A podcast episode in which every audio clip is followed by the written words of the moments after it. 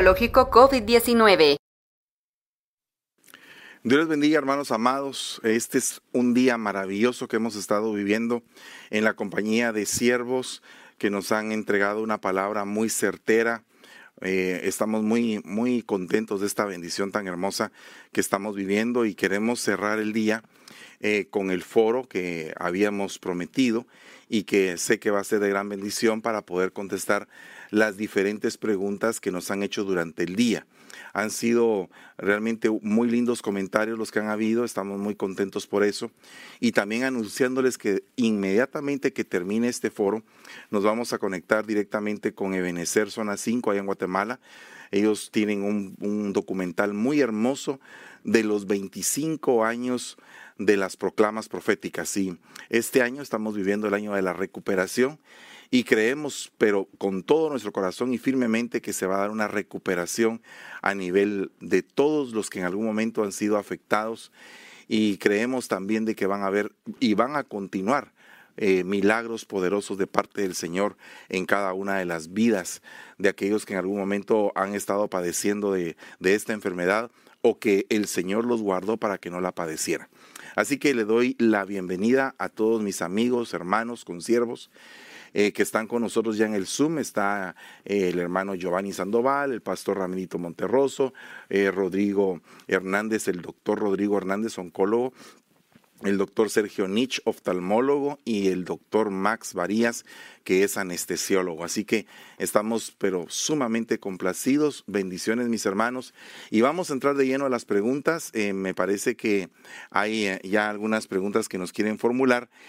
Y creo que dentro de todo lo que ha suscitado en este foro, que ha sido desde la mañana con las prédicas y los compartimientos, ha sido determinar que definitivamente estamos viviendo un nuevo ordenamiento mundial y que definitivamente parte de ese ordenamiento es lo que estamos viviendo día tras día con las noticias, con las decisiones que se están tomando políticamente en el área de salud, en el área social, y todas estas cosas pues no es nada más ni nada menos que lo que ha estado escrito. Me recuerda esto que en algún momento allá en Guatemala una hermana estaba platicando con otra hermana en un lugar de belleza, y entonces una le estaba diciendo a la otra de que había, que como el Señor había avisado a los hijos de Dios acerca del terremoto que iba a venir en Guatemala. Eso fue en el año 76. Y una persona multimillonaria estaba escuchando la conversación entre ellas dos.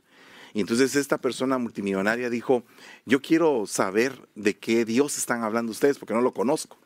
Y entonces aprovecharon ese momento para evangelizar. Entonces yo creo, y esta persona se convirtió, y bueno, un recorrido cristiano, porque el Señor cuando desea alcanzar un alma, cualquier tipo de alma, el Señor está siempre dispuesto a alcanzar y salvarla. Entonces yo creo que a través de toda esta enseñanza del día de hoy, sé que muchas almas han sido impactadas, y entiendo también de que hay una bendición muy especial en cuanto a las cosas que van a suceder y que nos van a suceder a nosotros, porque en lo que para el mundo va a ser una calamidad, para los hijos de Dios va a ser una gran bendición. Así que, hermanos amados, estamos con los micrófonos abiertos, y si nos pueden hacer la primera pregunta va a ser sumamente importante. Y para delimitar esto, tenemos 3 minutos para contestar cada pregunta al máximo, para que podamos avanzar en todas las preguntas que tenemos. Amén. Amén. Dice, ¿qué significado tiene las nuevas migraciones masivas a Estados Unidos desde un punto de vista escatológico? Ok, yo creo que migraciones han habido todos los tiempos, y definitivamente los grandes imperios han tenido esa dificultad, ¿verdad?, de tener que absorber, digamos, problemas sociales de los países que conquistan. Nosotros en este momento podemos decir, entre comillas, que somos países libres, pero la realidad es que nosotros pertenecemos a un sistema capitalista comandado por una nación. Y entonces esta nación viene a ser como una especie de atractivo para poder hacer que la gente migre y que llegue a ese lugar. Pero al igual que está sucediendo aquí, Está sucediendo en Francia, está sucediendo en Alemania, está sucediendo en España y países africanos están, básicamente la gente en África está saliendo hacia Europa. Y esto a nivel escatológico tiene una trascendencia muy grande porque, por ejemplo, en el caso de Europa, los que están migrando son musulmanes. Entonces yo creo, por lo que nos ha explicado también el apóstol, que parte de la perspectiva bíblica indicaría que el anticristo viene de ser un musulmán y si bien es cierto, las migraciones aquí en Estados Unidos pararon con la anterior administración, precisamente ahora se han abierto las puertas, pero nosotros pensamos en el pueblo latino. Pero no pensamos, por ejemplo, en los orientales que están viniendo continuamente a este país. Entonces esto, pues definitivamente tiene un panorama escatológico impresionante porque es una transculturización. Y entonces la cultura inmigrante se está mezclando con la cultura que está y esto pues produce subculturas que son parte de lo que está descrito en el libro de Apocalipsis. Así que yo lo veo como un panorama escatológico muy, pero muy impresionante. No sé si hay alguien más que quiera aportar algo.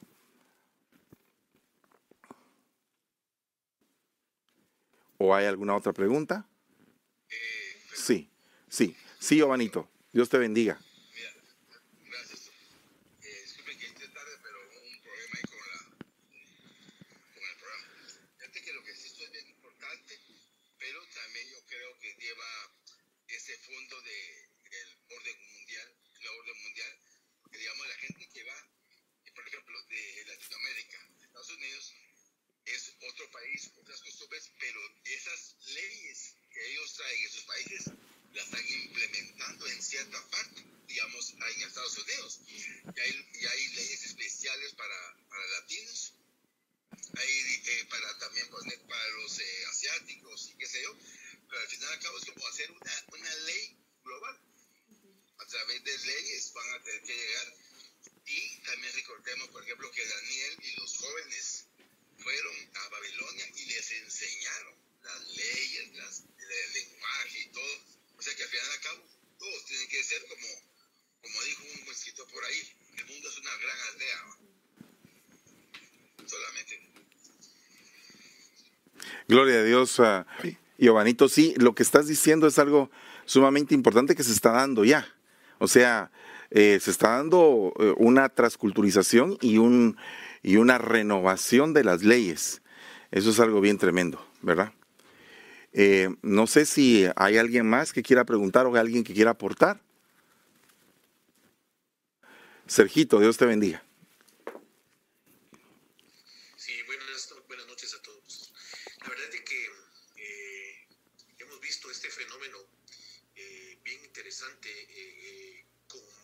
Fuerza en los últimos años. Tuve la oportunidad de estar en Francia y pude ver una cantidad de gente de color que definitivamente estaban ilegalmente en este lugar, pero también en otros lugares de Europa se está dando. Pero este año pasado y precisamente antes de entrar a la pandemia, vimos esos movimientos mucho más fortalecidos. Creo que sí tiene una implicación desde el punto de vista escatológico. Nosotros acá en Guatemala vivimos el problema de la comisión de la CICIG. Y uno de los objetivos de estas comisiones era como un ensayo, quitar la soberanía de los países, en algún momento quitar las fronteras. Y creo que esto también está como que en una íntima relación por los tiempos que estamos viviendo. Me parece que estamos viendo una migración ya en algún sentido descontrolada, ¿verdad? Y lo vamos a ir viendo mucho más fuerte por la cuestión propiamente económica que creo que está causando este tiempo del COVID, ¿verdad?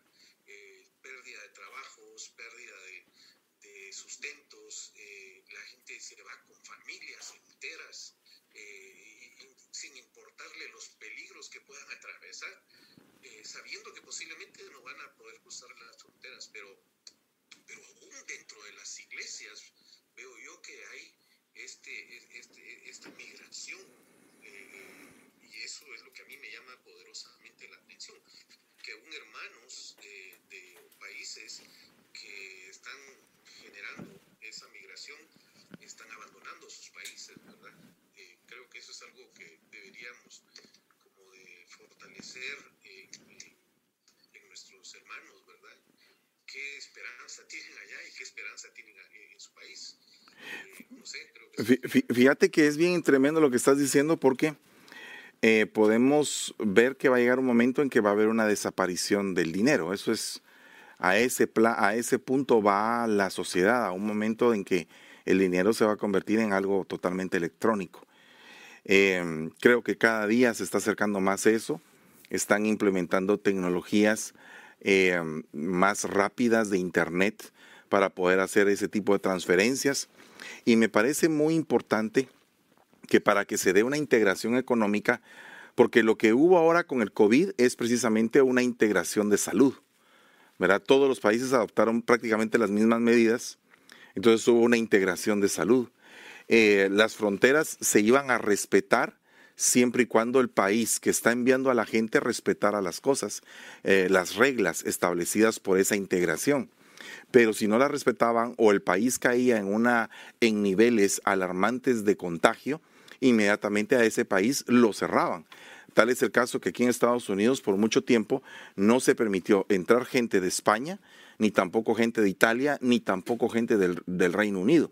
Entonces, básicamente ahí el que no se integraba dentro de las características puestas por en este caso, la OMS o los países que en algún momento estaban controlando esta situación, pues simplemente se cerraba.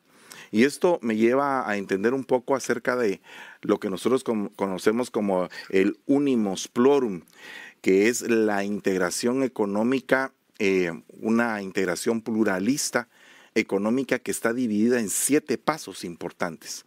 Y yo se los quiero leer porque aquí tengo precisamente el artículo donde empieza por una zona de preferencias arancelarias. Si ustedes se dieron cuenta, una de las cosas que estaba peleando el gobierno anterior eran preferencias arancelarias de China a nivel mundial, porque China no estaba teniendo aranceles a nivel mundial como los países que se pueden llamar los 8 países más poderosos del mundo, ¿verdad? Entonces China tenía básicamente aranceles como que era un país en vías de desarrollo cuando ya era una superpotencia. Y eso era una de las cosas que peleaba el gobierno anterior.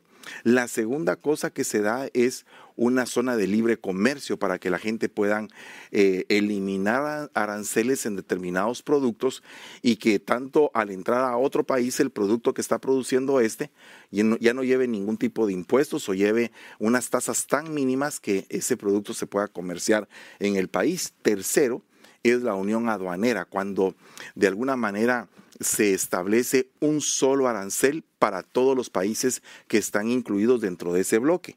¿Y a qué me refiero con eso? Que en la actualidad hay 13 bloques comerciales. Y esos 13 bloques comerciales no es nada más ni nada menos que una globalización económica y social. Y de hecho, lo que estabas diciendo, Sergito, es el traslado a esa globalización política, donde va a ser precisamente la plataforma para el anticristo. Establecer un mercado común, que haya una libertad de negociación entre países, una unión económica cuando se empieza a ver una armonización de políticas económicas. Y por último, la unión monetaria y la integración económica total. Eso ya se practicó en la Comunidad Económica Europea, y esos pasos fueron los que efectivamente se dieron para que la Unidad Económica Europea pues pudiera funcionar como tal. Entonces, esto que tú dices es precisamente la migración, es básicamente una señal escatológica del último tiempo, donde, como decía Giovanni, se van a estar implementando reglas de acuerdo a las normas de las personas que están llegando a esos países, pero a la vez puede llegar un momento en el cual se abran las fronteras y que sea un solo país bajo determinadas circunstancias, ¿verdad? Entonces eso es algo bien, bien, bien tremendo. No sé si alguien más quiere colaborar con algo, con alguna aportación. ¿Alguna otra pregunta? ¿Podrían darnos su opinión acerca de las vacunas anti-COVID? Ya que se dice que pueden modificar nuestro ADN y esto pudiera provocar enfermedades a largo plazo. ¿Qué dicen los doctores de eso? Sí, Rodriguito, dime. Hay que quitarle el mute.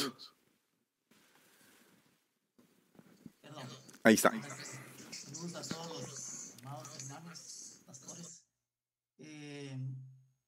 Yo creo que esta es una de las preguntas que no puede faltar en ningún foro, en ninguna reunión.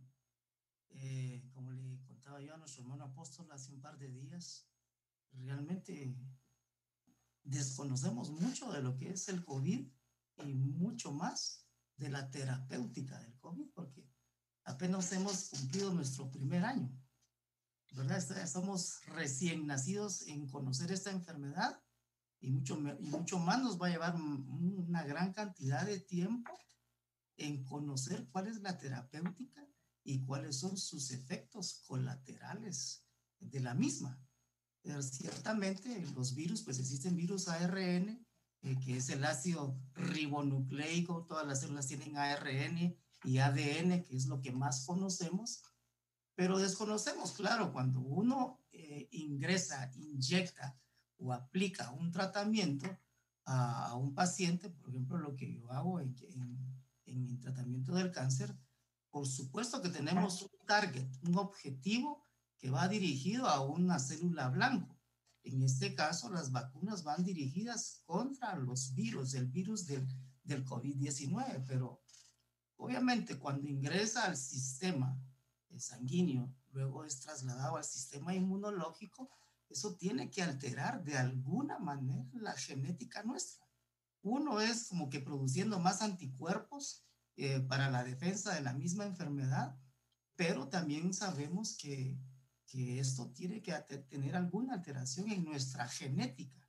Nosotros, de hecho, estoy seguro que Dios nos creó y nos formó, y por eso dice en la palabra, a imagen y semejanza de Él. Cuando hablamos espiritualmente, la semejanza es que traemos la misma información genética. Lo que pasa es que como que la tenemos,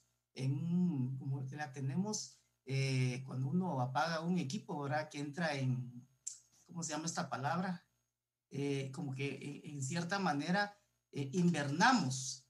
Y por eso es que, como se nos ha enseñado, por ejemplo, en cada domingo de Santa Cena por nuestro hermano apóstol Sergio, es que la Santa Cena a través del vino que bebemos, eso va transformando nuestra genética y como que fuera despertando en nosotros todo lo que trajimos de la eternidad. Por supuesto que como siempre hay enemigos, pues obviamente eso se opone, pero en este caso yo diría a la población que claro que esto es voluntario, pero definitivamente cualquier medicamento, especialmente estos tratamientos que involucran nuestro sistema inmunológico, que está compuesto principalmente de anticuerpos, van a tener algún cambio, alguna interferencia, pero todavía no podemos concluir porque apenas tenemos unos meses de haber empezado la vacunación. Entonces, yo creo, como te lo dije a nuestro hermano apóstol también, yo quiero compartirles que hace 2 semanas me vacuné. Y entonces, así como que dice, Señor, en el nombre de Jesús, yo me aplico esta medicina y tú transfórmala en la bendición que debe transformarse en mi cuerpo. Porque hay muchas cosas que desconocemos. Y como dice la palabra, aunque bebiéramos cosa mortífera, no nos hará daño. Y entonces yo creo que debemos de estar nosotros los hijos de Dios conscientes de eso. Porque, como decía en su exposición Sergio Nietzsche, ahora por las redes sociales, y yo quería aportar algo de la pregunta anterior, estamos migrando, y principalmente nosotros somos migrantes, nosotros migramos de la eternidad para acá, entonces, y estamos de paso, entonces, también nosotros, dice nuestro hermano apóstol, que todo lo que el diablo hace, Dios lo usa para su gloria, entonces nosotros migramos de los templos a estas redes sociales, y le estamos haciendo la guerra al enemigo. Y esto, por ejemplo, este seminario se ha convertido en esto, y que así sea en el nombre de Jesús. Pero yo creo que el mensaje puntual es hacer todo lo que hacemos. Todo lo que hacemos deberíamos de hacerlo en el nombre de Jesús y no tener miedo, porque el amarillismo existe. Entonces, muchas veces la importancia de este seminario es trasladar toda esa información al pueblo de Dios y al pueblo en general, pero principalmente es porque necesitamos esa información y no que el temor se ocupe de nosotros para dejar de hacer algo que puede ser de bendición. Amén. Gloria a Dios. Rodriguito, parece que Sergito quería hablar también. Sí. Sí, gracias. La verdad es que alrededor de las vacunas y de los tratamientos de esta enfermedad emergente, porque realmente es una enfermedad nueva que la estamos empezando a conocer, los estudios que se han hecho realmente son, pues diría, hay varios, pero que desde el año pasado es que se ha empezado con esto. Y realmente, para aclarar algo, yo creo que las vacunas han generado mucha duda, porque hay mucha información, a veces desde el punto de vista tendencioso. Sin embargo, yo creo que hoy en día estamos enfrentando una enfermedad nueva que nuestro mismo organismo no tenía las defensas para enfrentar a este virus. Es un virus que, pues, los coronavirus han existido, como ya oyeron algunas presentaciones, creo que Max lo decía ahí, los coronavirus han existido por mucho tiempo, pero esta cepa precisamente es nueva. Entonces, ¿por qué era necesario la vacuna? Porque no estábamos preparados para enfrentar esta infección. Dentro de los estudios que yo diría más avanzados que hay sobre la vacuna, Israel era el que iba más adelantado. Ellos tuvieron un brote de coronavirus 4 años antes, así muy fuerte en ganado bovino, y estuvieron experimentando y estuvieron investigando sobre lo que era, pues, la vacuna para esto. Y por eso es que creo que ellos van muy adelantados en todo lo que es la vacuna, su índice de vacunación. Y ha sido muy bueno. Hay diferentes tipos de vacuna, hay aproximadamente 20 vacunas que están en estudio, completamente diferente de cómo se hacían antes las vacunas, ¿verdad? Hoy se utilizan, hay por lo menos 3 o 4 sistemas para poder hacer las vacunas. Hay ARN, como muy bien lo decía hermano Rodrigo, ARN mensajero, que es un fragmento de ese ácido ribonucleico que se utiliza para poder hacer esta vacuna. Hay también fragmentos proteicos, que también es un fragmento de la información genética que se presenta a la célula, ¿verdad? No entrando al núcleo, sino que a la mitocondria, que es un organelo que sirve para poder respirar a la célula y para poder identificar a los antígenos y poder crear anticuerpos. Esto es básicamente lo que está pasando, ¿verdad? Y también hay otros también, como la Johnson, como la vacuna de la Johnson, que es de ácido desoxirribonucleico, que esa es una sola dosis. Pero en fin, surgió la de Pfizer, surgió que es un 97% de seguridad o de efectividad. La vacuna también, por ejemplo, la de Moderna, que es 94, 95% de efectividad. Está la vacuna Sputnik, que es la rusa, con un 92, 91%, y así, ¿verdad? Vienen disminuyendo. Aquí, pues básicamente, también como lo dijo el hermano Rodrigo, ya empezó la vacunación. Yo también tuve que someterme ya a la primera dosis. Sí va a generar algunos cambios en el organismo. Definitivamente va a presentar información de tipo inmunológico, ¿verdad? Como todas las vacunas actúan, pero estas ya no son virus atenuados, sino son fragmentos de información que la célula la va a identificar para poderla incorporar en su armamento de defensa al organismo, ¿verdad? Entonces, creo, como muy bien lo dijo el apóstol, y creo que eso es bien importante, que esto no es como lo que en algún momento se está pensando de que va a ser una marca para el anticristo. O sea, no es así, ¿verdad? pero aquellas personas que están sometidas, por ejemplo, a primera línea, tienen que protegerse, ¿verdad? Tienen que protegerse porque se van a enfermar, porque este es un virus muy agresivo, es muy transmisible, está mutando, está cambiando, es un virus que en algún momento yo digo es inteligente, está cambiando su forma de presentarse, ¿verdad? Porque es un virus, en algún momento, no me queda casi que la menor duda, que posiblemente fue un virus manipulado genéticamente, ¿verdad? Pero eso es algo que está por verse. Sin embargo, vacunarse o no vacunarse, creo que ese es un dilema que lo tenemos que resolver, orientar a nuestros hermanos. Si tiene la oportunidad de vacunarse, hágalo, ¿verdad? Yo recomiendo en lo personal a mis pacientes y a las personas, a los hermanos que me han preguntado, háganlo. Pero cabalmente, como dice el hermano Rodrigo, cubriéndonos con la sangre del Cordero. Nosotros somos cristianos y cuando uno mira los índices de vacunación, están pero por debajo de lo más mínimo, pues 7.700 millones de habitantes en la Tierra y 125 millones de gentes vacunadas.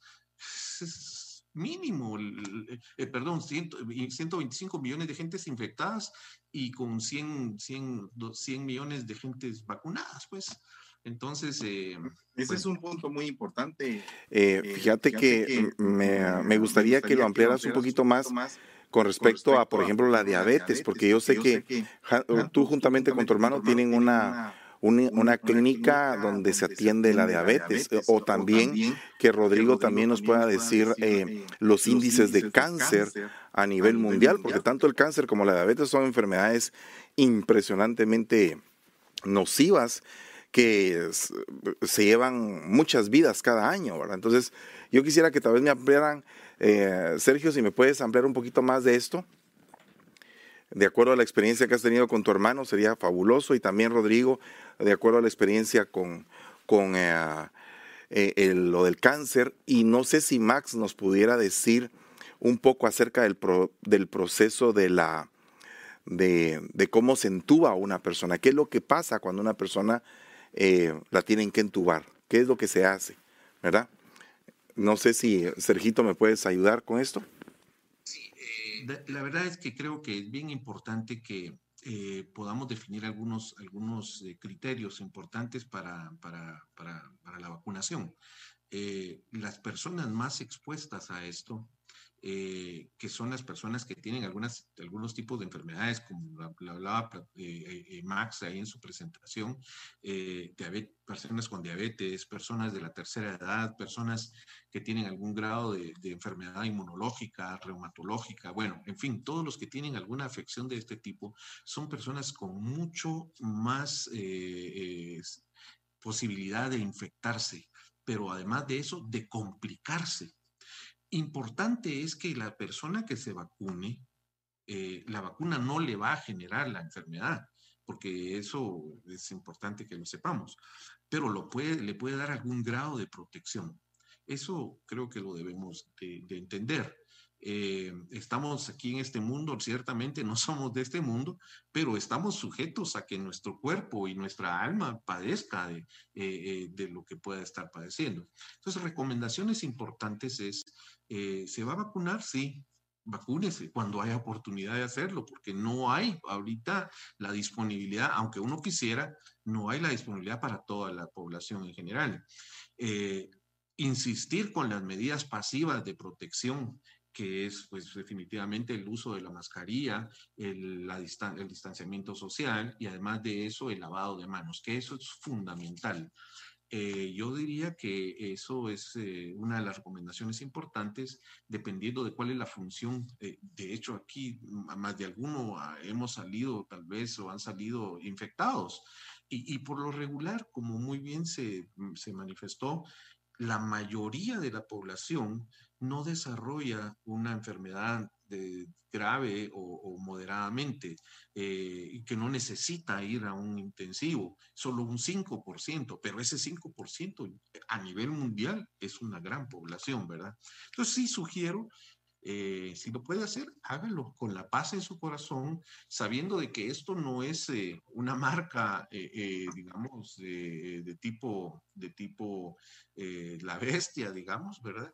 Es otra cosa completamente. Tenemos la certeza de que nosotros ya estamos inscritos en el libro de la vida, que somos cristianos, somos cristianos, hemos nacido de nuevo, nos hemos bautizado, estamos ya marcados con la marca de nuestro Señor Jesucristo, y eso es bien importante. Y muy bien lo decía el hermano Rodrigo, la Santa Cena, esto creo que nos está cambiando el modo de pensar a nosotros los médicos cristianos, ¿verdad?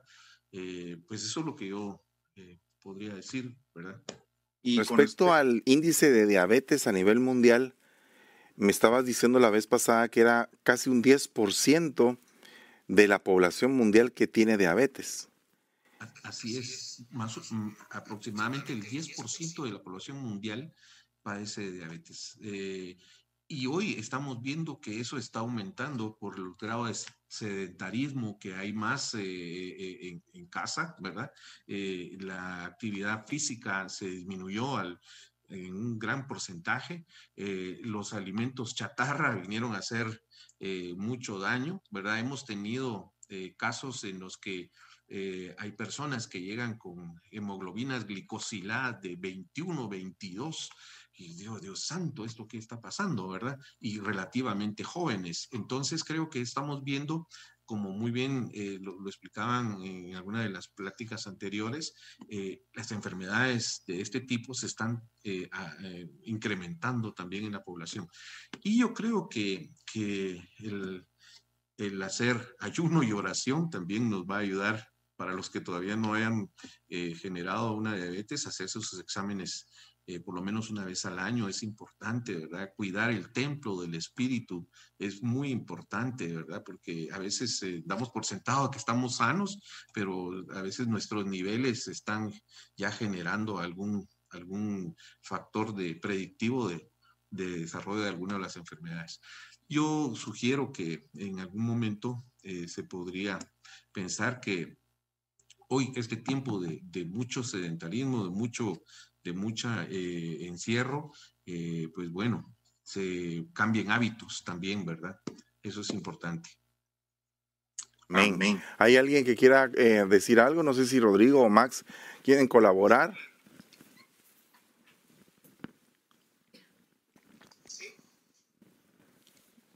Sí. A ver, sí, Rodrigo, dime. Sí, revisando las estadísticas, el cáncer es una de las enfermedades que cada año, pues obviamente mata a muchas personas. En el 2020 se reportaron que casi 10 millones de personas se murieron por cáncer. Hubo nuevos casos el año pasado, 20 millones de nuevos casos. Prácticamente por cáncer se muere el 50%.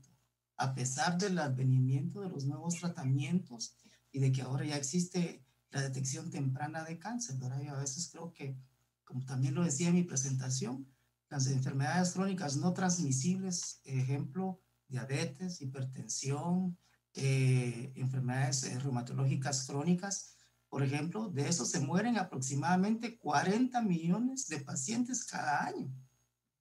Y a eso nadie le toma importancia, pero como esto que estamos viviendo ahorita, en esta nueva época de las redes sociales, entonces le hemos puesto, parecemos como Pedro sobre el mar, ¿verdad?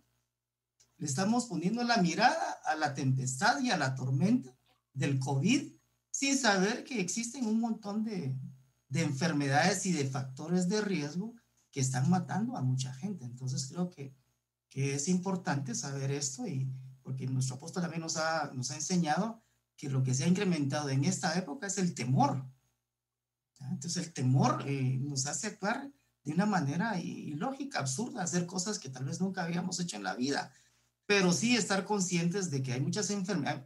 También explicaba yo de que ahorita es la pandemia del COVID, pero la pandemia de las enfermedades crónicas no transmisibles, eso viene desde hace muchísimos años. Por ejemplo, ¿verdad? El cáncer, el SIDA, se nos olvida al VIH-SIDA, que ha matado tantos millones de personas en todo el mundo, que ustedes saben las formas de transmisión, pero yo creo que, en conclusión, yo creo que cada quien que esté escuchando este seminario, es como que agarrar uno para, llevar uno para su molino, según mi situación, buscar ayuda y, por supuesto, lo que hemos estado recalcando es refugiarnos en Dios, ¿verdad? Las vacunas siempre han existido. Yo le explicaba también a mi hermano apóstol, le decía, cuando a mí me vacunaron, no hace muchos años de eso que yo tenía, que era niño,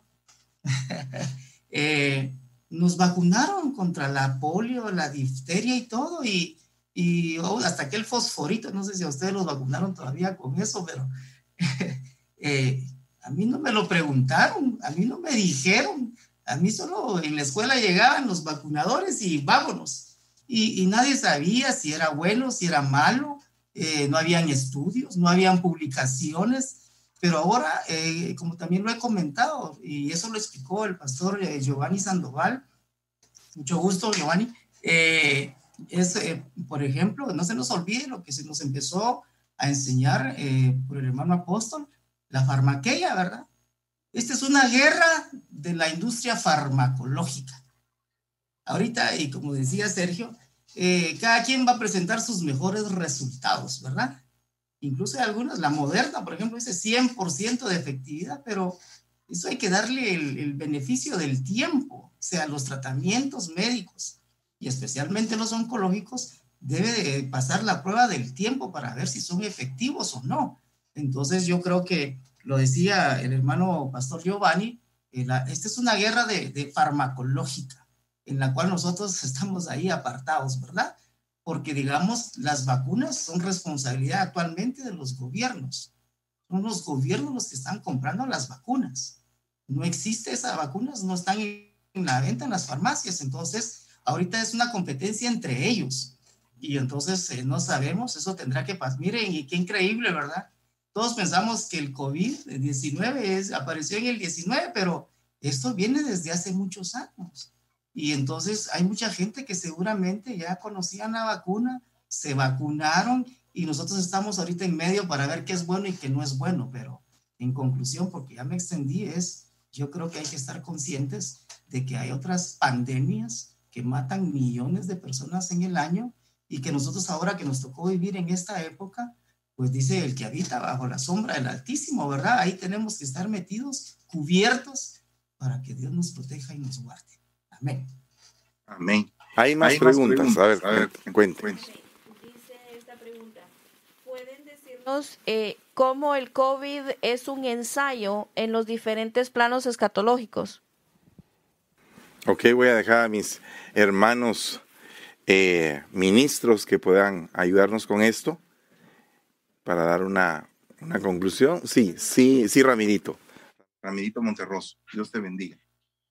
Muchas gracias, Dios les bendiga, hermanos, a todos, a los ministros y a los doctores. De verdad que es muy impresionante, ahorita que estaba escuchando al doctor Rodrigo y también al doctor Sergio, y pues aunado a la pregunta que se acaba de realizar. Iba a hacer un comentario precisamente después del doctor, y veo pues que vamos en línea con esto. Es interesante porque sí, definitivamente esto es un ensayo que se está haciendo en pos de lograr un nuevo orden mundial. Ya lo han mencionado mis hermanos que anteriormente han expuesto. Sí, la verdad que pareciéramos, como les decía en mi exposición, como que nos tuvieran como conejillo de indias ahorita en un experimento social. Porque más que, ahorita lo que decía el doctor, la causa, es decir, las muertes que se han causado con esta pandemia realmente son inferior a lo que se ha producido a través de otras enfermedades, otras pandemias que han estado presentes con nosotros desde hace mucho tiempo. Lo que se está buscando entonces es una reingeniería social, como pues tuve la oportunidad de expresarlo, y que precisamente Henry Kissinger es uno de los que ha expuesto esta realidad que no hay duda. Entonces, cuando decimos que esta es una pandemia, ¿verdad? O como decía el doctor Sergio Nietzsche, ¿verdad? Que no hay duda de que esto ha sido manipulado en laboratorios por lo que es parte de ese plan para poder llevar a la sociedad y probar cómo reaccionan. Lo que yo estoy viendo es que están experimentando qué tipo de reacción está teniendo la sociedad. Por ejemplo, los aparatos de salud, ¿verdad? Están viendo cuál es la reacción para conocer hasta dónde se está logrando la sumisión que se quiere de los pueblos. Y eso es una de las cosas que tenemos nosotros que pensar como hijos de Dios, porque nosotros ya estamos sumisos al Señor. Mencionaba un texto en una versión, en mi exposición, donde cuando el Señor dice, el príncipe de este mundo viene y él no tiene nada suyo en mí. Pero hay una versión que dice, es la nueva versión purificada, el príncipe de este orden mundial viene, pero él no tiene nada suyo en mí. Eso es muy interesante porque yo creo que a través de todos estos ensayos que se están haciendo, están colocando algo en la mentalidad de todos, como por ejemplo a través del miedo, como se mencionó ya, para manipular, para llevar en pos de un propósito.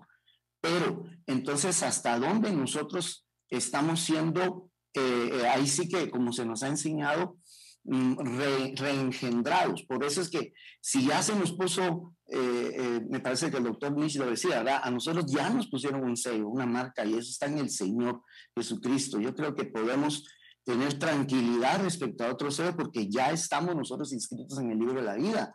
Por lo tanto, es que lo que ya se ha puesto en nosotros, lo que ya esté en nosotros, nos va a determinar mucho nuestra reacción a lo que está sucediendo.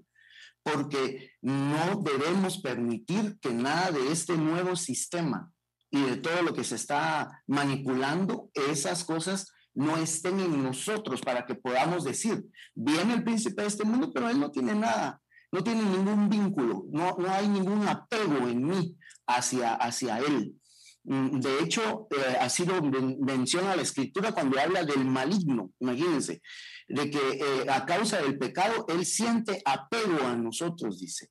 Pero cuando no hay un receptor en nuestra vida, no va a haber un vínculo con este plan que se está llevando a cabo, que está comprobado por lo que se ha mencionado ya en estas respuestas tan preciosas, de que realmente esto está siendo elaborado para lograr ensayar hacia lo que se está llevando al nuevo orden mundial, que dentro de poco pues, se va a lograr estructurar e instalarlo, pero primero tendría que salir la iglesia de aquí, ¿verdad? Estamos siendo preparados para salir. Ese debe ser nuestro objetivo ahorita, estar siendo preparados como esposa de Jesucristo y principal, no tener miedo al respecto.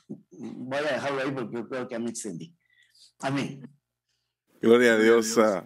Ramirito, ¿hay alguien más que quiera colaborar con esto? Sí, Max, dime. Yo respecto a lo que hablaste de la intubación. Sí, te había quedado pendiente ese punto y eso es algo muy importante. Quiero decirles de que pues, yo he estado en, ahí sí como le pusieron la primera línea, ¿no? Entonces, pues trabajo en un hospital público y en el IX, que se llama aquí Instituto Guatemalteco de Seguridad Social. Entonces, me he dado cuenta que el mayor factor entre las enfermedades estas que mencionan los hermanos y el COVID es más que todo el temor, pero el temor a que vayan a parar, como dijiste, intubados en un área de cuidado crítico. ¿Por qué? Porque esta enfermedad se propaga tan rápido que una persona que se infecta puede contaminar a 3. Y pues si ya contaminó 3, estos pueden contaminar a otros 3 y así se va hasta llegar a casi solo uno con llegar a contaminar hasta 59,000 personas. Entonces, es tan amplia, que se propaga tan rápido que la persona lo que tiene es temor. O sea, si, como están diciendo, lo que han creado es un temor. Para desviarnos de qué, no sé. Pero lo que han creado es un temor a modo de que la población mundial esté pensando en esa enfermedad, pero por temor. Entonces, criterios para intubación, pues hay varios, pero en este caso es porque el paciente ya no puede respirar, entonces necesita colocarle un tubo que vaya directo hacia la tráquea, que es el tubo que comunica los pulmones, y por medio de una máquina o un ventilador estarle proporcionando ese oxígeno que necesita el paciente. Entonces, les hablo de la primera línea porque imagínense nosotros con toda la protección que teníamos, traje, lentes, doble mascarilla, bien protegidos, no nos pasaba nada, pero ni el sudor salía hacia afuera y adentro estábamos sudando a grandes cantidades.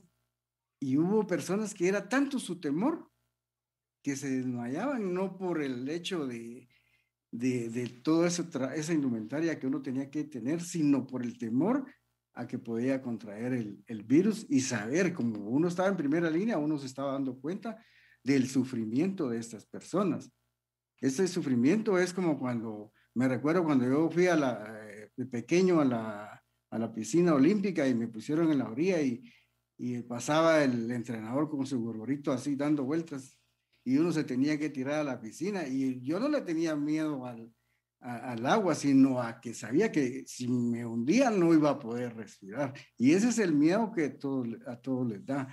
Entonces, gracias a Dios, como yo lo expuse, esas personas que llegan al cuidado crítico son un 5% de toda la población, y que la mayoría son un 80% que van entre leves a moderados o incluso asintomáticos.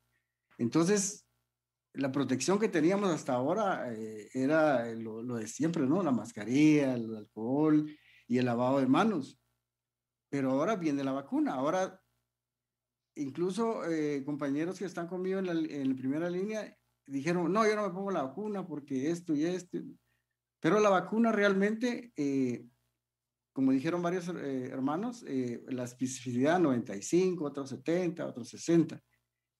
En resumen, la vacuna hay que ponérsela porque lo que no queremos es que pasar de ese leve o asintomático a ese crítico. Entonces la vacuna lo que va a hacer es o prevenir que nos peguen la enfermedad o que no sea, o sea atenuada.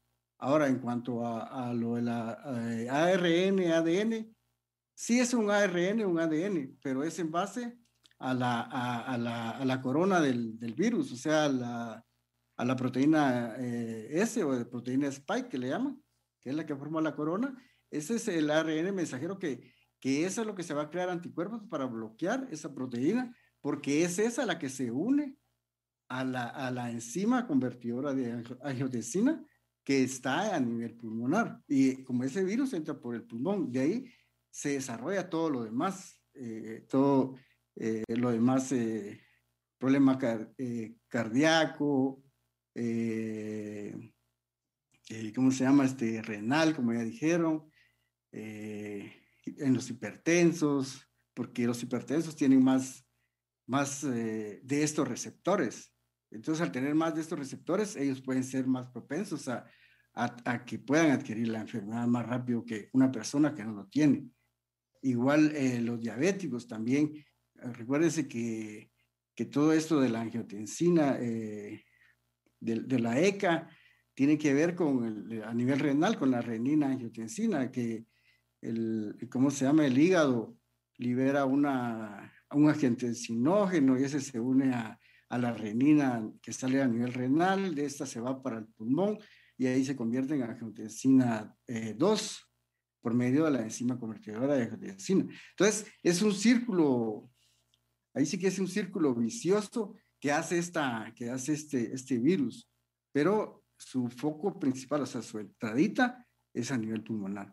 Entonces, lo que hay que, ahora, entre si uno se pone o no se pone la vacuna, pues yo ya me la puse.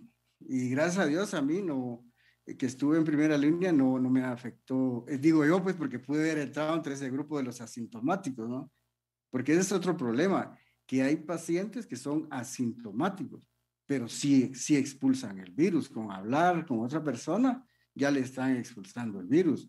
Y ese es el problema, que hay asintomáticos. Entonces, todos dicen, no, pero si no pasa nada. No le pasa nada a él, pero sí le va a pasar al señor de 65 años, o al hipertenso, o al diabético, o al que tenga un problema de cáncer, o a un inmunocomprometido como un HIV, etcétera. Solamente gracias. Gracias, Maxito. ¿Alguna otra pregunta? Sí, antes no sé si alguien más de los pastores quería comentar con respecto a la pregunta anterior de las cómo era un ensayo COVID.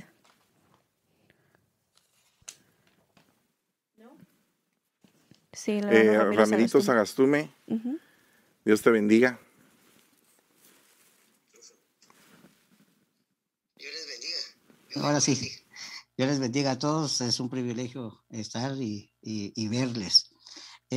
Yo creo que recordemos que los escenarios escatológicos, para darnos una idea física, es como aquellos anillos de las Olimpiadas, que a saber si van a ver, ¿verdad? Pero que están unos unidos con otros. Y lo que sucede en un escenario definitivamente va a afectar otros escenarios, como dice la pregunta. El primer escenario que afectó definitivamente fue el escenario mundo como sistema. Ahí entra lo económico, entra todo lo que hemos, los hermanos han dicho en sus presentaciones. Pero hay dos escenarios que yo considero muy importantes que se afecta también. Uno de ellos es el escenario familia, porque ha venido a romper la familia prácticamente con tantas muertes. Se ha muerto, póngale, el jefe de casa, el que llevaba los ingresos, y eso afecta definitivamente todo este escenario familia, y se ha visto muchas familias desintegradas. Yo creo que desde el punto de vista, pues aquí están los médicos, pero desde el punto de vista de un enfermo, como pues yo tuve COVID, y sí entra un miedo. Solo el hecho de ver el papelito cuando uno dice es positivo, entra un miedo. Uno puede ser muy espiritual, tener los 18 dones y los 5 ministerios, pero afecta en el alma, y no es porque uno sea pues en ese momento carnal, sino de que fue diseñado precisamente para afectar todo esto a nivel alma, con el miedo. Yo creo que ningún virus ha sido tan mediatizado como lo ha sido el COVID. Uno se despertaba con noticias del COVID, estabas comiendo, habían noticias, pero uno al principio pues miraba solo números, estadísticas, pero conforme esos números de estadísticas se fueron acercando más a nuestro círculo, quiera que no, ha entrado miedo, ha entrado temor. Entonces estos escenarios con este ensayo del COVID, que pues no es el ensayo, de una vez lo lanzaron, y ha afectado todos estos escenarios, y el espiritual, el Israel espiritual, que es la iglesia, es uno de los cuales ha sido muy afectado. Creo que ningún virus ha tenido la capacidad, por decir capacidad, de cerrar iglesias como lo hizo este virus, ¿verdad? Cerrar iglesias físicamente, porque gracias a Dios pues la cobertura que tenemos, nuestro apóstol Sergio pues desde hace tiempo nos enseñó el uso de la tecnología, y eso hizo que muchas iglesias no cerraran sus puertas como iglesias, sino que siguieron predicando por internet, y eso vino a fortalecernos a todos nosotros. Entonces, para concluir, yo creo que este COVID ha venido a mover estos escenarios, y que pues solo nos anuncian el pronto el retorno de nuestro Señor Jesucristo. Amén. Gracias, Ramirito. Yo quisiera solamente agregar algo con respecto a todo esto y el tema que también compartí en esta mañana. Solamente les quiero leer una noticia, jueves 23 de abril, año 2009. El secretario de Salud, José Ángel Córdoba, emitió un mensaje en cadena nacional para comunicar una serie de medidas extremas adoptadas por el gobierno encabezado por el presidente Felipe Calderón frente a la irrupción de una nueva cepa del virus de la influenza. La pandemia de influenza H1N1 fue mucho peor de lo que se dijo. Y entonces ahí empieza, de esta noticia la estoy sacando de la cadena Milenio, y aparece una serie de determinaciones que pareciera que son muy normales dentro de los estándares de salud, de lo que se hace en una pandemia. Bueno, se pone la gente en cuarentena, se tiene que poner una mascarilla, se tienen que lavar las manos, y son parámetros que se tienen que cumplir, porque si no el virus se expande. Pero el punto de esto, y es lo que estaba diciendo precisamente Ramirito, es que se dio un colapso, una paralización de toda la situación social, familiar, económica, política. Hubo una paralización momentánea. ¿Qué es lo que se tiene que hacer? ¿Cuáles son las medidas que vamos a tomar? Y ahí es donde entra lo que yo creo, desde la perspectiva de cómo lo veo, que nosotros ya estamos en un nuevo orden mundial. Ya estamos en un nuevo orden mundial de salud, por ejemplo, y que falta que el efecto dominó entre a la economía, a la política. Ya se está gestando casi un nuevo orden mundial climático, donde los países tienen que estar básicamente sujetos o sometidos a reglas o a estándares internacionales, donde se han estado haciendo acuerdos como el Acuerdo de Kioto, donde los países tienen que de alguna manera someter estándares de contaminación ambiental. Sus estándares de contaminación ambiental los tienen que someter a parámetros internacionales, y el que no se sujeta básicamente queda fuera. Y eso fue precisamente una de las cosas bien interesantes de lo que pasó en la administración de la presidencia de los Estados Unidos en su régimen anterior. Entonces, todas estas cosas como que van indicando una nueva ordenanza. Y yo creo que ya estamos viviendo un nuevo orden mundial, tal vez no en todo su esplendor o como se tendría que hacerse para que realmente esté totalmente una plataforma instalada para que el anticristo gobierne. Pero mientras que eso pasa, nosotros ya lo estamos viviendo. Ya es parte de la sociedad que estamos actualmente operando dentro de un sistema de una aldea global donde, por ejemplo, hoy nos estamos comunicando por este medio. Y, por ejemplo, Maquito está en Sololá, ustedes están en Guatemala y yo estoy aquí. Entonces estamos como que estuviéramos de vecinos, ¿verdad? Pero esto es un nuevo orden mundial. O sea, perdonen, no se había dado nunca y ahora se está dando. Entonces yo creo que tenemos que enfrentarlo, tenemos que saber que de un momento a otro nosotros vamos a partir, ya sea por la vía normal o por la vía del arrebatamiento. Pero si algo pudimos aprender de esta pandemia es el concepto de lo que es la muerte, de lo que es la enfermedad y de lo que es también la vida, y cómo es que la apreciamos, ¿verdad? O cómo es que la despreciamos, la vida que Dios nos da, ¿verdad? Les quiero contar algo a nivel de testimonio como pastor, que tenemos un caso específicamente que había un hombre que había su vida la había desperdiciado y todo, familiar de uno de nuestros, de una de las ovejas que pastoreamos en una iglesia. Y entonces este hombre muere y básicamente le quitan los tubos y todo.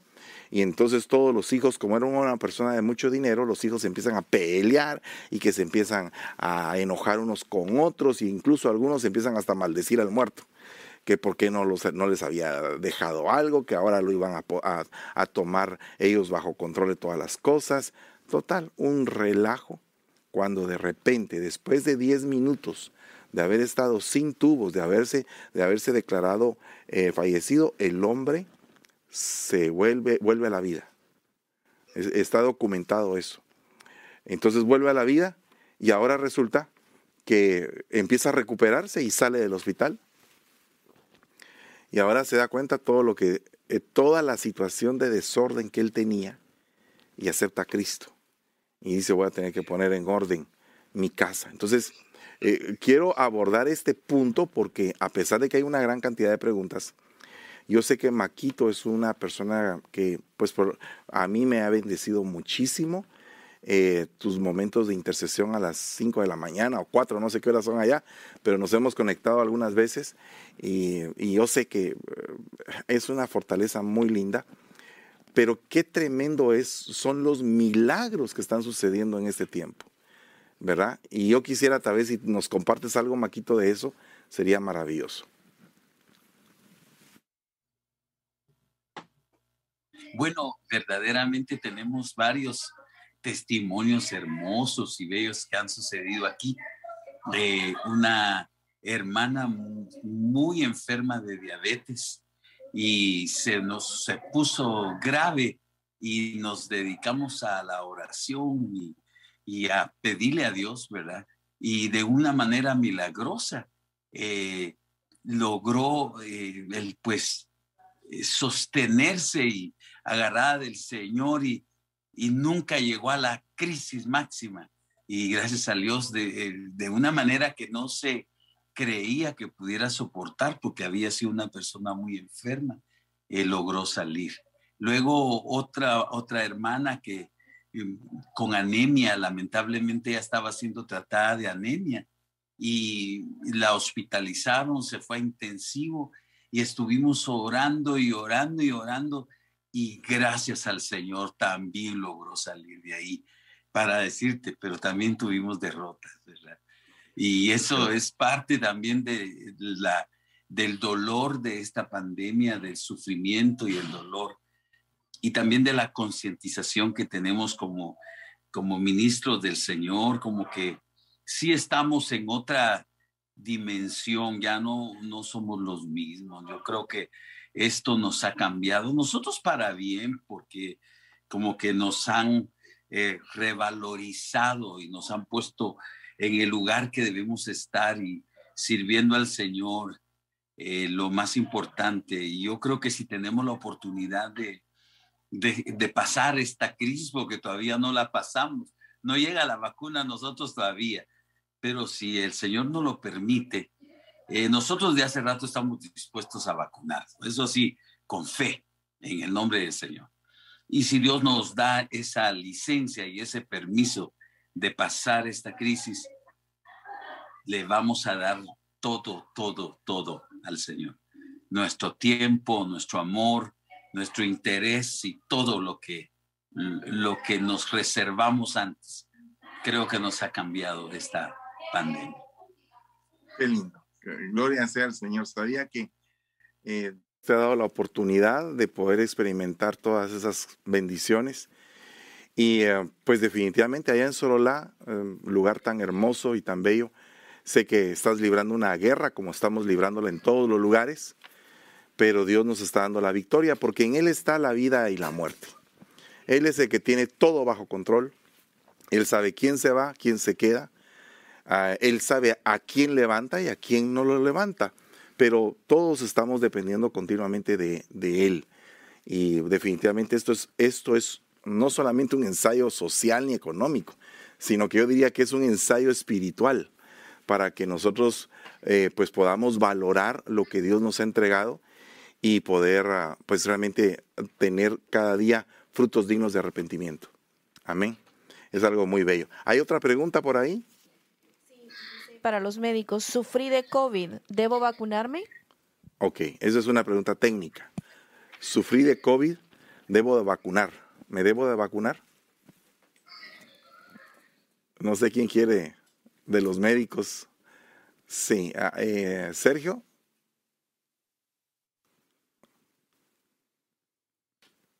Sí, la vacuna es un medio para generar anticuerpos. Y los anticuerpos son elementos que van a ubicar ese virus.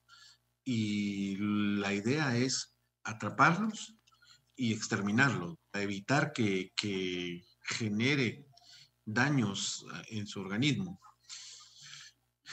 La persona que ya sufrió una infección por el COVID, ya su organismo, sus glóbulos blancos, ya empezaron, ya detectaron esa codificación, ya lo codificaron. Entonces ya generó una protección inmunológica en su organismo.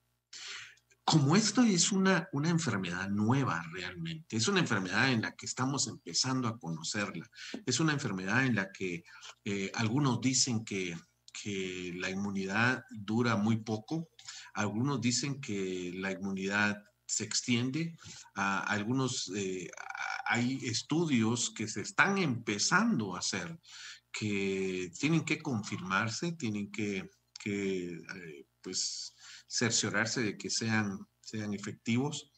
Y creo que una de las importancias es que si usted ya fue objeto de una infección, ya tiene una protección en su organismo que ya, que es lo que la vacuna va a hacer, ¿verdad? Generarle esa inmunidad para que usted pueda ser protegido. De hecho, una de las tendencias que hay es de que las personas que han sido ya infectadas y que han salido adelante de esta enfermedad puedan donar sangre para las personas que están pasando por una infección de estas, porque esto les va a generar a ellos inmunidad también. Entonces, esto se relaciona mucho, por ejemplo, con las pruebas de positividad para las personas que han pasado por un proceso infeccioso. Por ejemplo, la prueba del antígeno, la prueba del PCR, ¿verdad? ¿Qué hago para saber si soy contaminante o no? Una de las pruebas que hoy en día algunos tienen sus detractores es la prueba del antígeno. Algunos dicen que no es muy efectiva durante los primeros días del contagio, pero que al quinto día, séptimo día de tener la infección, ya le va a poder detectar ese antígeno circulante, el anticuerpo circulante en su organismo. Entonces, creo que si ya tuvo una infección, usted, si no tiene alguna enfermedad asociada en la que puede tener algún tipo de problema inmunológico, como las enfermedades que se han descrito, diabetes, hipertensión. ¿Por qué? Porque las enzimas convertidoras, los receptores de las enzimas convertidoras de angiotensina 2 se hacen más evidentes en una hipertensión, por ejemplo, ¿verdad? Como muy bien lo decía Max. Entonces es más susceptible, ¿verdad? A que su sistema inmunológico no responda como debe responder un sistema inmunológico que no tiene ninguna otra patología. Entonces creo que si ya sufrió esto y usted es una persona con un sistema inmunológico estable, sin ninguna enfermedad asociada, pues puede hacerse sus pruebas inmunológicas, y si esto le da a usted un margen estable, puede inclusive evitarla. Pero si usted tiene una enfermedad de este tipo, como por ejemplo diabetes, hipertensión, por ejemplo algún cáncer o qué sé yo, alguna otra de las enfermedades que pueden afectar su sistema inmunológico, creo que sería bueno, ¿verdad? Esto es algo que mire, todo esto que estamos hablando, todo es nuevo. No hay algo escrito en piedra, no hay algo que diga esto es dogma, no. Mire, hay muchas cosas que se están planteando, pero creo que esa sería la recomendación de mi parte. No sé si alguno de los hermanos. Digo, parece, Max también quiere aportar. Vamos con Rodrigo primero y después vamos con Max. Sí, un poco redundante lo que acaba de decir Sergio. Lo que pasa es de que es muy prematuro dar conclusiones de algo que recién está empezando, ¿verdad? Entonces, es obvio que uno al contagiarse de la enfermedad del COVID va a generar o va a activar nuestro sistema inmunológico y como ende va a aumentar la producción de anticuerpos contra esa enfermedad.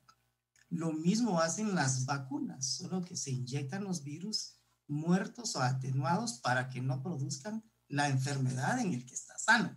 Entonces, pero digamos que recuerdo que la pregunta era si a esa persona ya le dio COVID, si se tiene que vacunar o no. Entonces, traspolando datos, por ejemplo, con los pacientes de SIDA, se infectó, la prueba salió positiva, pero ahora le vamos a hacer una carga viral, a ver cuántas copias tiene del virus que deba de recibir tratamiento. Entonces ahorita, por ejemplo, también es muy prematuro decir, no, usted ya no se vacune porque usted tiene 1 millón de anticuerpos contra el virus y está protegido. Entonces no es concluyente. Yo creería de que la mayoría de preguntas que van a seguir estando en nosotros es porque desconocemos, ¿verdad? Y en el desconocimiento el enemigo nos siembra el temor y el temor nos ata y nos hace quedar paralizados. Pero yo creo que desconocemos, miren, si desconocemos tanto de la vida, como dice nuestro apóstol, si un día nos abrieran nuestros ojos espirituales, nos asustaríamos de todo el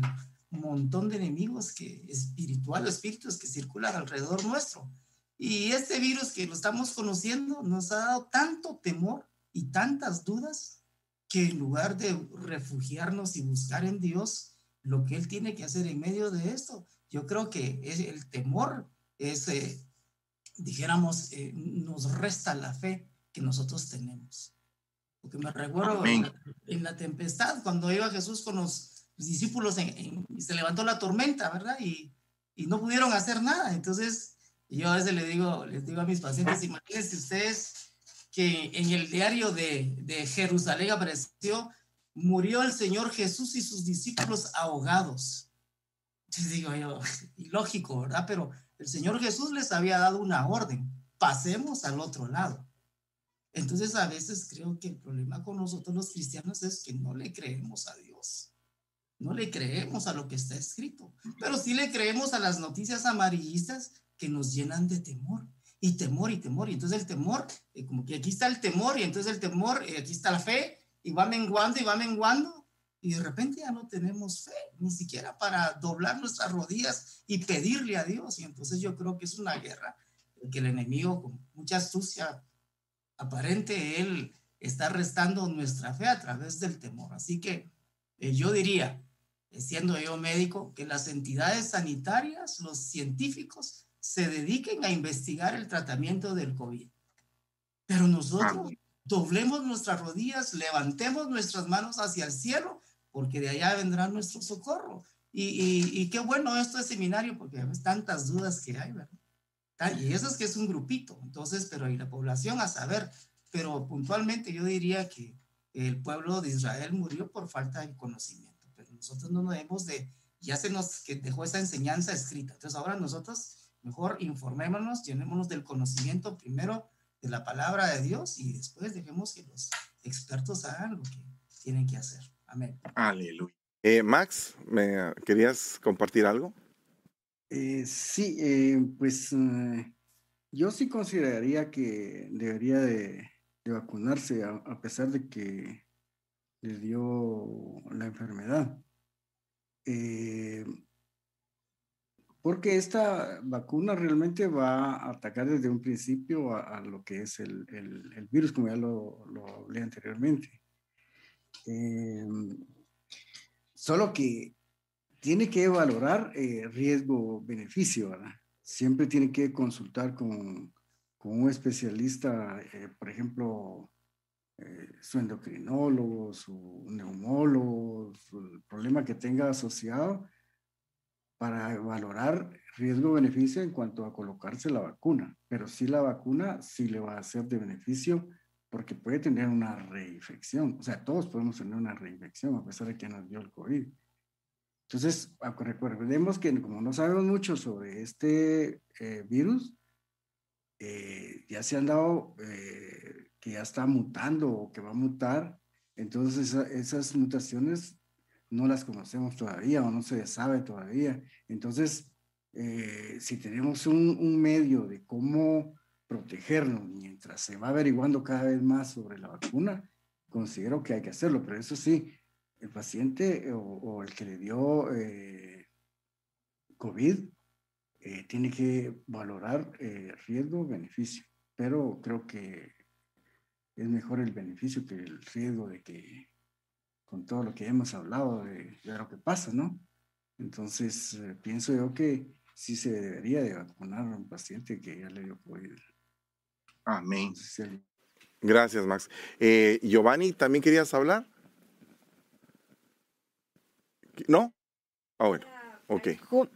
Para él hay una pregunta, ¿verdad? Ah, hay una pregunta para Giovanni, sí. Así es. Sí, okay. Con respecto a lo que él hablaba con la industria farmacéutica, y cómo esto es una plataforma para el anticristo para que pueda tomar el control mundial, porque él habló acerca de esto en su tema. Okay. Claro, muchos, Quisiera compartir la pantalla para que vamos a ver si la otra estamos compartiendo, para ver si podemos darnos a explicar un poquito más acá. Vemos, por ejemplo, que la palabra farmaqueia quiere decir, entre sus acepciones, hechicería. En Gálatas 5:20 habla de hechicería, si la palabra griega es farmaqueia. Entonces entendemos que hay una farmaqueia en dolores de parto y parte de la pretribulación, en la tribulación y en la retribulación, donde se va a manifestar el culmen, o sea, a la totalidad de esta hechicería a través de una guerra realmente de químicos, digamos, bajo las industrias que tienen el poder de esto, va a ser la tribulación. Pero preguntaban también cómo ha comenzado. Eso comenzó en 1915 más o menos, que con la guerra química que se comenzó a llamar o usar el cloro. Entonces el cloro es algo químico que afectaba los nervios, y afectaba mucha parte, digamos, los pulmones los irritaba, y los doctores sabrán más que lo que hacía este famoso gas, que se lo echaban metían a la gente en bodegas, y ahí regaban el gas, o en camiones, y ahí lo regaban. Entonces eso comenzó, porque la Biblia dice realmente pues que no hay nada nuevo debajo del sol, y eso comenzó y de nuevo ahorita, y va creciendo, creciendo, creciendo hasta el poder. Digamos que estamos en la parte final del dolor de parto, donde se ha convertido realmente, y la gente realmente, el acondicionamiento social está sometido al trabajo de las farmacéuticas, y ahí se comienza a mezclar una parte. Solo le voy a poner acá un poquito en la pantalla.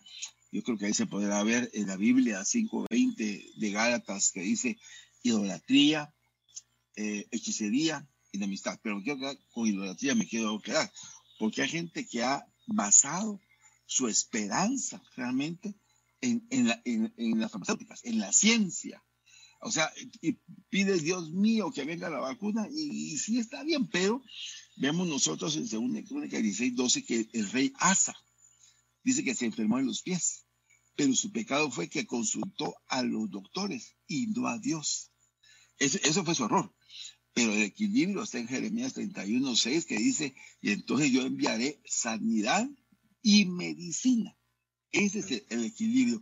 Primero, buscar a Dios con todo, y segundo, después, o paralelamente, ir a buscar la ayuda médica, porque Dios dejó la medicina. Ahora, Dios dejó el sexo también, pero está mal usado. Dios dejó el libre albedrío y ha sido mal usado.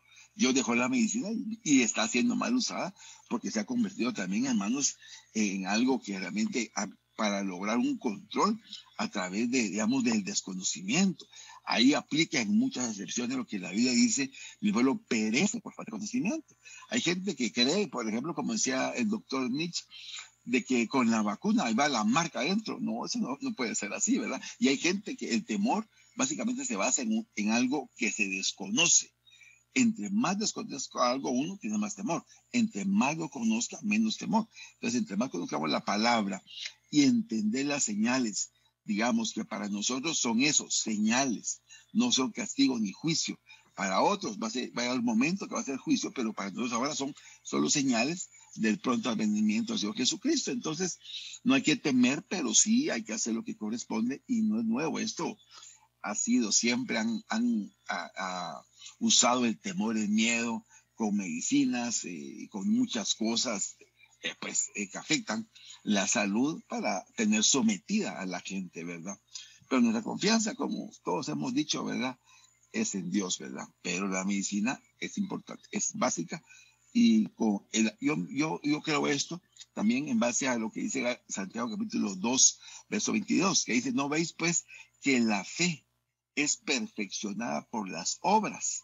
De eso, si tomo este versículo y hago la aplicación acá, ¿no ves tú pues que tu fe, tu oración de sanidad es perfeccionada por la medicina? Porque ahí se juntan las dos cosas, ¿verdad? Entonces nuestra tarea, hermanos amados, es buscar a Dios, y también buscar la medicina, y también la vida. Dice algo importante, dice: necio, porque has de morir antes de tiempo. Entonces, al que no se cuida, hermano, yo conozco una iglesia por ahí, no voy a decir dónde, donde cuando la gente entra, oiga, dice que entren sin mascarilla, porque en esa casa se mueve Dios y donde hay Dios no llega ninguna maldad. Y entra sin mascarilla y nada de distancia, pegaditos todos. O sea, eso realmente es un alarde de fe que no está basado pues, realmente en un equilibrio al cual Dios nos manda, ¿verdad? Entonces, no sé si la pregunta está contestada o si alguien más quiere aportar, Fernandito, ¿no? Que, fíjate que me parece algo bien interesante todo lo que nos estás compartiendo y creo que va concatenado al uso de, empezaste en referencia al uso del cloro. Hemos oído, y esto es como que una pregunta también, hemos oído del uso del dióxido de cloro como una medicina alternativa para poder de alguna manera combatir el COVID, y juntamente con el dióxido de cloro está la ivermectina y están otro tipo de remedios, tanto naturales como farmacológicamente aceptados. Y yo quisiera preguntarles a los doctores, ¿qué opinan ustedes de eso? Porque creo que todo doctor, principalmente cuando se habla, por ejemplo, de cáncer o de diabetes, creo que hay una medicina alternativa que continuamente la gente siempre la busca. Entonces dice, vamos a ir con el homeópata, vamos a ir con el herbolario ahí a que nos dé la cura precisa, ¿verdad? Para que podamos salir adelante en esto. Y una de las cosas que se ha puesto muy de moda acá en Estados Unidos es el dióxido de cloro. Le llaman aquí las gotitas milagrosas. Yo sé que no hay nada comprobado con estudios de esto. Tengo un amigo médico allá en Acapulco, que es un hombre también de Dios, y él pues dice, pues todo esto no está comprobado, pero lo hemos puesto en práctica debido a que hemos visto algún tipo de resultados, como por ejemplo la ivermectina, que es un atenuante, o se le llama así, creo que atenuante viral. Entonces habría que ver qué efectos tienen. No sé qué opinan ustedes de esto para poder platicar. Sergio, sí, Sergito, dime. Sí, realmente creo que hemos estado enfrentando una nueva enfermedad con pues, mucha incertidumbre, pero eso también ha creado mucha especulación.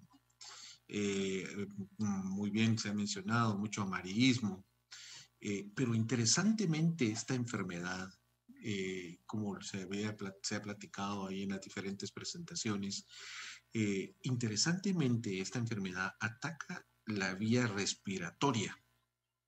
Yo quisiera que hiciéramos un pequeño ejercicio rápidamente acá, que es exhalar todo su aire, saque todo su aire, sáquelo. Y trate de durar 30 segundos.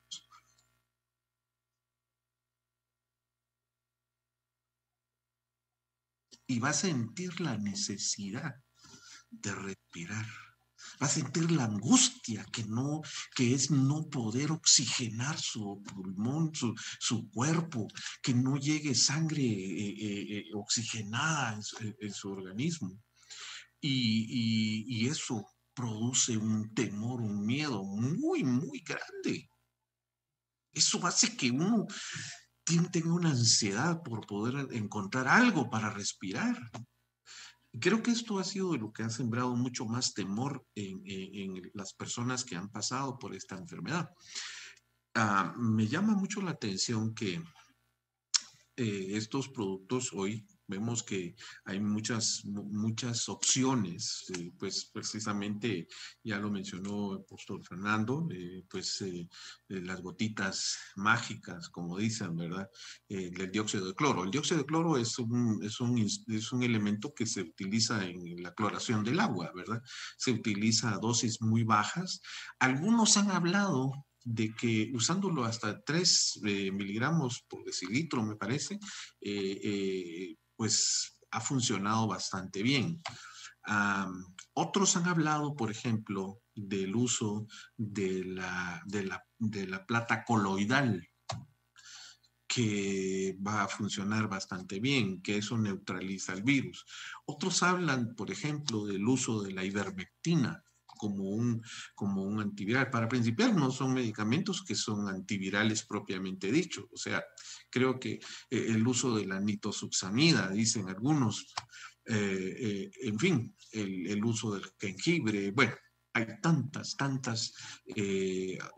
propuestas que se están manejando, pero ciertamente creo que pues uno ha sido enseñado de que debe, si hay algo que va a ingerir en su organismo como un tratamiento, debe ser sujeto a un estudio científico, que yo creo que quisiera hacer referencia a que las vacunas, pues ni modo, hoy tenemos vacunas técnicamente elaboradas diferente de como se hacían antes. Hoy una vacuna se hace mucho más rápido. No así los estudios que deben de ser, deben de llevar sus tiempos perentorios, los estudios de investigación, fase 1, fase 2, fase 3, fase 4.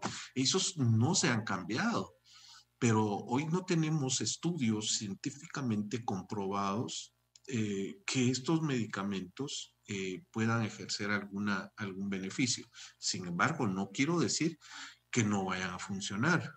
Puede ser. Hay algunos testimonios, por ejemplo, de algunos médicos que son responsables de hospitales digamos, de mucho prestigio, como por ejemplo el hospital de Houston, uno de los hospitales mayores. El jefe del intensivo, él refiere de que ha estado utilizando la ivermectina a dosis de 6 miligramos con días alternos, un día sí, un día no, una dosis al mes como un preventivo y que les ha funcionado. En fin, hoy vemos que hay muchas opciones que se están presentando. Tal vez lo importante sería entender que toda sustancia que uno pueda ingerir o pueda administrar a su organismo puede tener efectos secundarios que pueden ser, digamos, dañinos. Entonces, lo importante es tal vez tener la seguridad de lo que algún tratamiento puede generar. Yo no digo que no funcione, porque, por ejemplo, así se han descubierto algunos grandes tratamientos, por ejemplo, el tratamiento de la malaria, ¿verdad? La penicilina misma. Bueno, en fin, una cantidad de medicamentos que se han descubierto que su uso es adecuado para, no tanto para lo que se generó inicialmente, pero sí para alguna otra afección. Creo que uno debería ser un poquito prudente, para poder recetar, digamos, el dióxido de cloro, ¿verdad? Ingerido en grandes dosis o en dosis mayores, puede generar, digamos, algunos problemas en el organismo. Entonces, sí sería de la opinión, soy de la opinión que debe uno ser muy cuidadoso en lo que está ingiriendo y que además de eso, la evidencia que tenemos, un estudio debe cumplir con algunos requisitos, un estudio debe ser reproducible, debe ser medible, ¿verdad? Y en tiempo y en espacio, ¿verdad? Y que no sea nocivo. Una de las principales funciones de la medicina es no hacer daño. No hacer daño, pero definitivamente el uso de la farmacología, su génesis, su origen es en la herbolaria, pues, ¿verdad? Los efectos que algunos hierbas y pues algunas sustancias pueden generar en el organismo para poder subsanar mucho de lo que en algún momento puede generarle a las personas. Entonces, ¿sí o no usar el dióxido de cloro? Yo creo que va a depender la fe. La fe tiene mucho que ver, porque en eso se radican los estudios doble ciego, ¿verdad? Hay gente que se le da algún placebo y mejora, ¿verdad? pero aquí estamos hablando, digamos, de elementos medibles, como por ejemplo la saturación de oxígeno.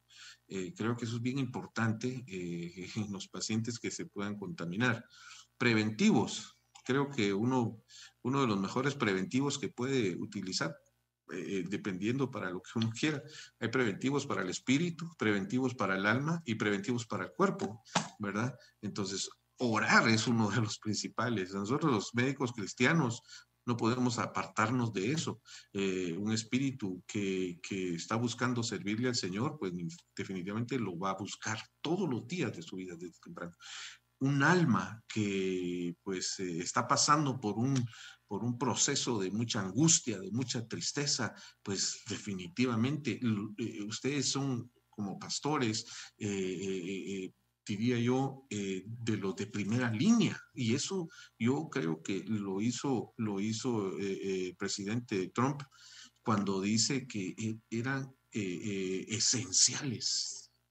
Las iglesias, era esencial tenerlas abiertas porque había una enfermedad del alma que se estaba generando ahí, ¿verdad? Además de eso, pues el cuerpo, pues para eso también estamos nosotros, para poder tratar. Pero yo sí sugiero, si usted lo está haciendo con fe, solo cuídese de que no le vaya a caer mal, ¿verdad? Que tenga las medidas necesarias del caso. Es como, por ejemplo, aquel persona que tiene diabetes, pero no, él dice que también está tomando alguna otra agüita y que eso lo mejora. Bueno, tómela pues, pero no deje de tomar sus medicamentos, ¿verdad? Eso. Amén. Hay una gran cantidad de preguntas, nos quedan ya muy poco tiempo. Vamos a tratar la manera de atender la mayor cantidad que podamos. Otra pregunta más. ¿Podrían hablar de la implicación física y espiritual de que este virus ataca a mayores de 60 años con más frecuencia? Ok. ¿Alguien que quiera colaborar con esa pregunta? Sí, Rodrigo, dinos. Contestar lo médico, sí, ¿verdad?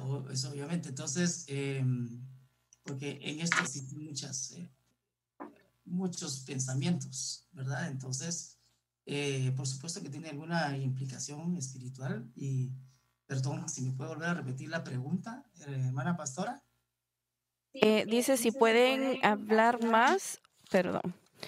¿Pueden hablar más sobre la implicación física y espiritual de que este virus ataca a mayores de 60 años con más frecuencia? Perfecto. Como yo lo mencioné en mi presentación, las enfermedades crónicas no transmisibles generalmente se presentan en personas mayores de 60 años, ¿verdad? Diabetes, hipertensión, cáncer también, yo lo mencioné en la presentación. Hay un dicho que dice que a mayor edad, mayor riesgo de cáncer. Entonces, lo que sucede con todas estas enfermedades es que comprometen el sistema inmunológico de ese paciente y por lo cual lo hace más susceptible a este tipo de contagio, de este tipo de virus, que va a afectar obviamente a la gente que tiene comprometido su sistema inmunológico, aunque no necesariamente, porque ya se han diagnosticado casos de COVID en los niños, ¿verdad? Entonces, pero sí es algo que se toma como una generalización. A mayor edad, mayor riesgo de enfermedades. A mayor edad, mayor riesgo de contagio del COVID, porque la población en general tiene alta incidencia de enfermedades crónicas, ¿verdad? Interesante. Monterroso, si nos puedes aportar también. Amén, muchas gracias. Sí, mi opinión tendría que ir circunscrita a la implicación espiritual, ¿verdad? De hecho, lo mencioné en fue parte de mi participación, aunque fue casi al final del tema un poco rápido. Y debo decir, es interesante, ¿no? De que parte del grupo vulnerable son las personas de mayor edad, ¿no? Ahora, ¿qué implicación espiritual tiene eso? Es importante. Quiero decir, hay un texto por acá, quiero mencionar esto, en Deuteronomio 27:1, dice, Moisés con los ancianos de Israel mandó al pueblo diciendo: guardaréis todos los mandamientos que yo te mando hoy. Entonces es interesante que la actividad de aquellos que son denominados según la Biblia como ancianos, que no siempre es por edad, sino que puede entenderse por la experiencia y por ende la sabiduría que Dios ha dado, pero que espiritualmente, esta es una especie de ataque a las personas mayores, al anciano, específicamente en lo referente que mencioné, ¿no? Lo espiritual. Y me llama demasiado la atención que una de las funciones entonces de los ancianos es mandar al pueblo, enseñar al pueblo a guardar. Y entonces considero que esa es una implicación muy fuerte, muy severa, si esto se considera como algo vulnerable, si se va a vulnerar la función de los ancianos. Es muy severa porque de hecho la Biblia dice que, ustedes recordarán Apocalipsis 3:10, porque has guardado la palabra de mi paciencia, yo también te guardaré de la hora de la prueba que está por venir sobre todo el mundo. Entonces, ¿qué nos va a guardar de lo que viene? Guardar su palabra.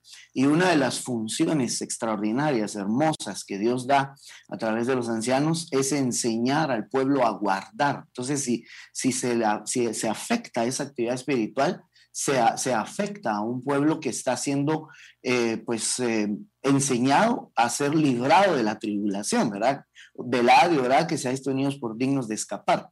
Entre otras implicaciones que yo veo sería seguir revisando las funciones de los ancianos. Por ejemplo, se puede vulnerar la sujeción. Eso es muy interesante también, ¿no? Por ejemplo, primera de Pedro 5:5 dice: asimismo vosotros jóvenes, estad sujetos a los ancianos y revestidos todos de humildad unos para con otros, porque Dios resiste a los soberbios, pero da gracia a los humildes. Entonces la sujeción y la humildad creo que también van muy de la mano, ¿no? Me doy cuenta que definitivamente esta enfermedad está como poniendo en mayor riesgo a las personas mayores que a los jóvenes. Y claro, yo no digo que no hayan quienes están en riesgo de edades menores, pero sí, es la experiencia que yo he tenido en la iglesia de quienes han sido contagiados, jóvenes contagiados, incluso salen bastante rápido y algunos con síntomas muy leves, ¿no? Aún los que tuvieron síntomas fuertes, pues salió bastante rápido. Entonces yo digo, qué interesante cómo el enemigo, y Señor reprenda al enemigo, claro, quiere vulnerar esta actividad que Dios nos da. A quienes pues tal vez en alguna manera se puede catalogar como una función de presbítero, ¿verdad? O presbítero, de anciano, en el cual lleva a la iglesia a enseñar la sujeción, lleva a la iglesia a que puedan guardar también.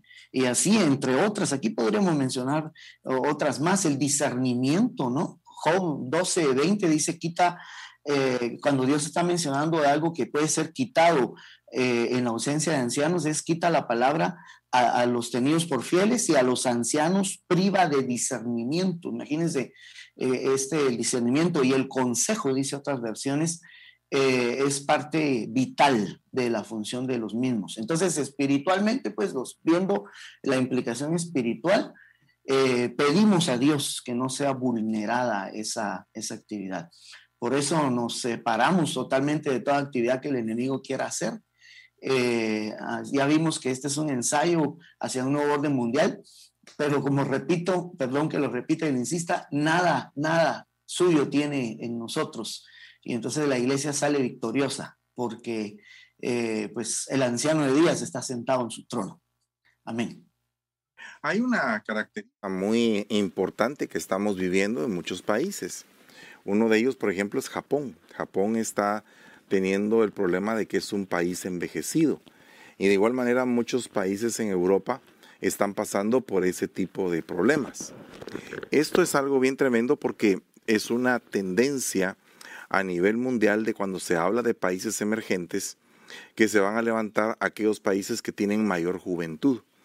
Y nosotros podemos ver de que hay muchos países en vías de desarrollo con gente muy joven y otros países que están decayendo precisamente por el envejecimiento de su gente.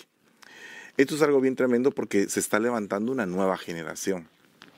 Si esto es algo que fue diseñado, que fue controlado, pues definitivamente lo que se está haciendo es tratando de teledirigir, de redirigir toda esta situación, todo este sistema de pandemia a un grupo o a grupos para poder hacer una determinada eliminación, si se pudiera decir, de un determinado grupo de la sociedad. Y esto está provocando que se esté levantando una nueva generación. Pero ¿qué generación es la que se está levantando? Es una generación que tiene el aborto como parte de su sistema ideológico. Es una generación que el matrimonio básicamente no se respeta de la forma como se respetaba anteriormente. Es una generación donde hay igualdad de sexo y donde hay ideología de sexo. Es una generación que el aborto se ve de una manera muy, pero muy liviana en sus conciencias. Y entonces esto me permite entender un panorama bíblico. En Hechos 2:40 dice, sed salvos de esta perversa generación. O sea, se va a levantar un remanente. En cada calamidad bíblica siempre hay un remanente. Y no cabe duda que en medio de toda esta calamidad que se está llevando a nivel mundial, se va a levantar un remanente fiel, un remanente que no se va a contaminar, un remanente que va a permanecer cada día más en santidad, en perfeccionamiento. Pero mientras que ese remanente se está preparando para su arrebatamiento, para su rapto, su arrebatamiento de este mundo, hay otro grupo de personas que se están contaminando cada vez más. Y entonces la Biblia nos deja ver qué tipo de generación va a haber en el final de los tiempos. Una generación perversa, dice Hechos 2:40. En el Salmo 78:8 dice, generación contumaz y rebelde, generación que no dispuso su corazón ni fue fiel para con su Dios en su espíritu. Proverbios 30:11 dice, hay generación que empieza a maldecir a su padre y a su madre. Hay generación limpia en su propia opinión, dice Proverbios 30:12. Generación cuyos ojos son altivos y cuyo párpados están en alto. Proverbios 30:13. Estas son degeneraciones, ¿verdad? Son personas que en algún momento están abandonando todos los preceptos divinos para entrar dentro de este nuevo sistema de cosas. A esto yo le llamo un choque de los ayones. El ayón, que es el ayón eterno, que es el ayón de Dios, y el ayón que es la corriente de este mundo, la corriente de este siglo, que es un ayón temporal. Y en el ayón temporal se van a manifestar todo este tipo de situaciones generacionales. Generación cuyos dientes son espadas y sus muelas cuchillos. Y esta generación es la encargada básicamente de poder trasladar deformaciones. En lugar de trasladar una información verídica, lleva deformaciones en cuanto a un sistema mediático de información que confunde y que de alguna manera, como decían los hermanos, trae un temor generalizado, trae una situación en la mente de la gente que se va a precondicionar la situación de cada uno. O sea, con solamente el hecho de que le entreguen a uno un diagnóstico de un COVID positivo, ya eso ya genera un espanto, ya genera un miedo que invade el corazón, como lo decían los hermanos, y que definitivamente eso tiene sus consecuencias también a nivel espiritual. Hay generación de malignos, dice en Isaías 1:4, generación de hijos depravados. El nivel del aumento de la pornografía, de la drogadicción, del alcoholismo en todo este tiempo pandémico ha sido tremendo. Hoy estaba explicando acerca de lo que me estaba contando un pastor allá en Guadalajara, que el cultivo de agave se ha duplicado y triplicado. ¿Por qué? Porque la gente demanda que la fabricación de tequila en medio de toda esta pandemia. Entonces, definitivamente hay cambios sociales, cambios espirituales, en todo el sentido de la palabra.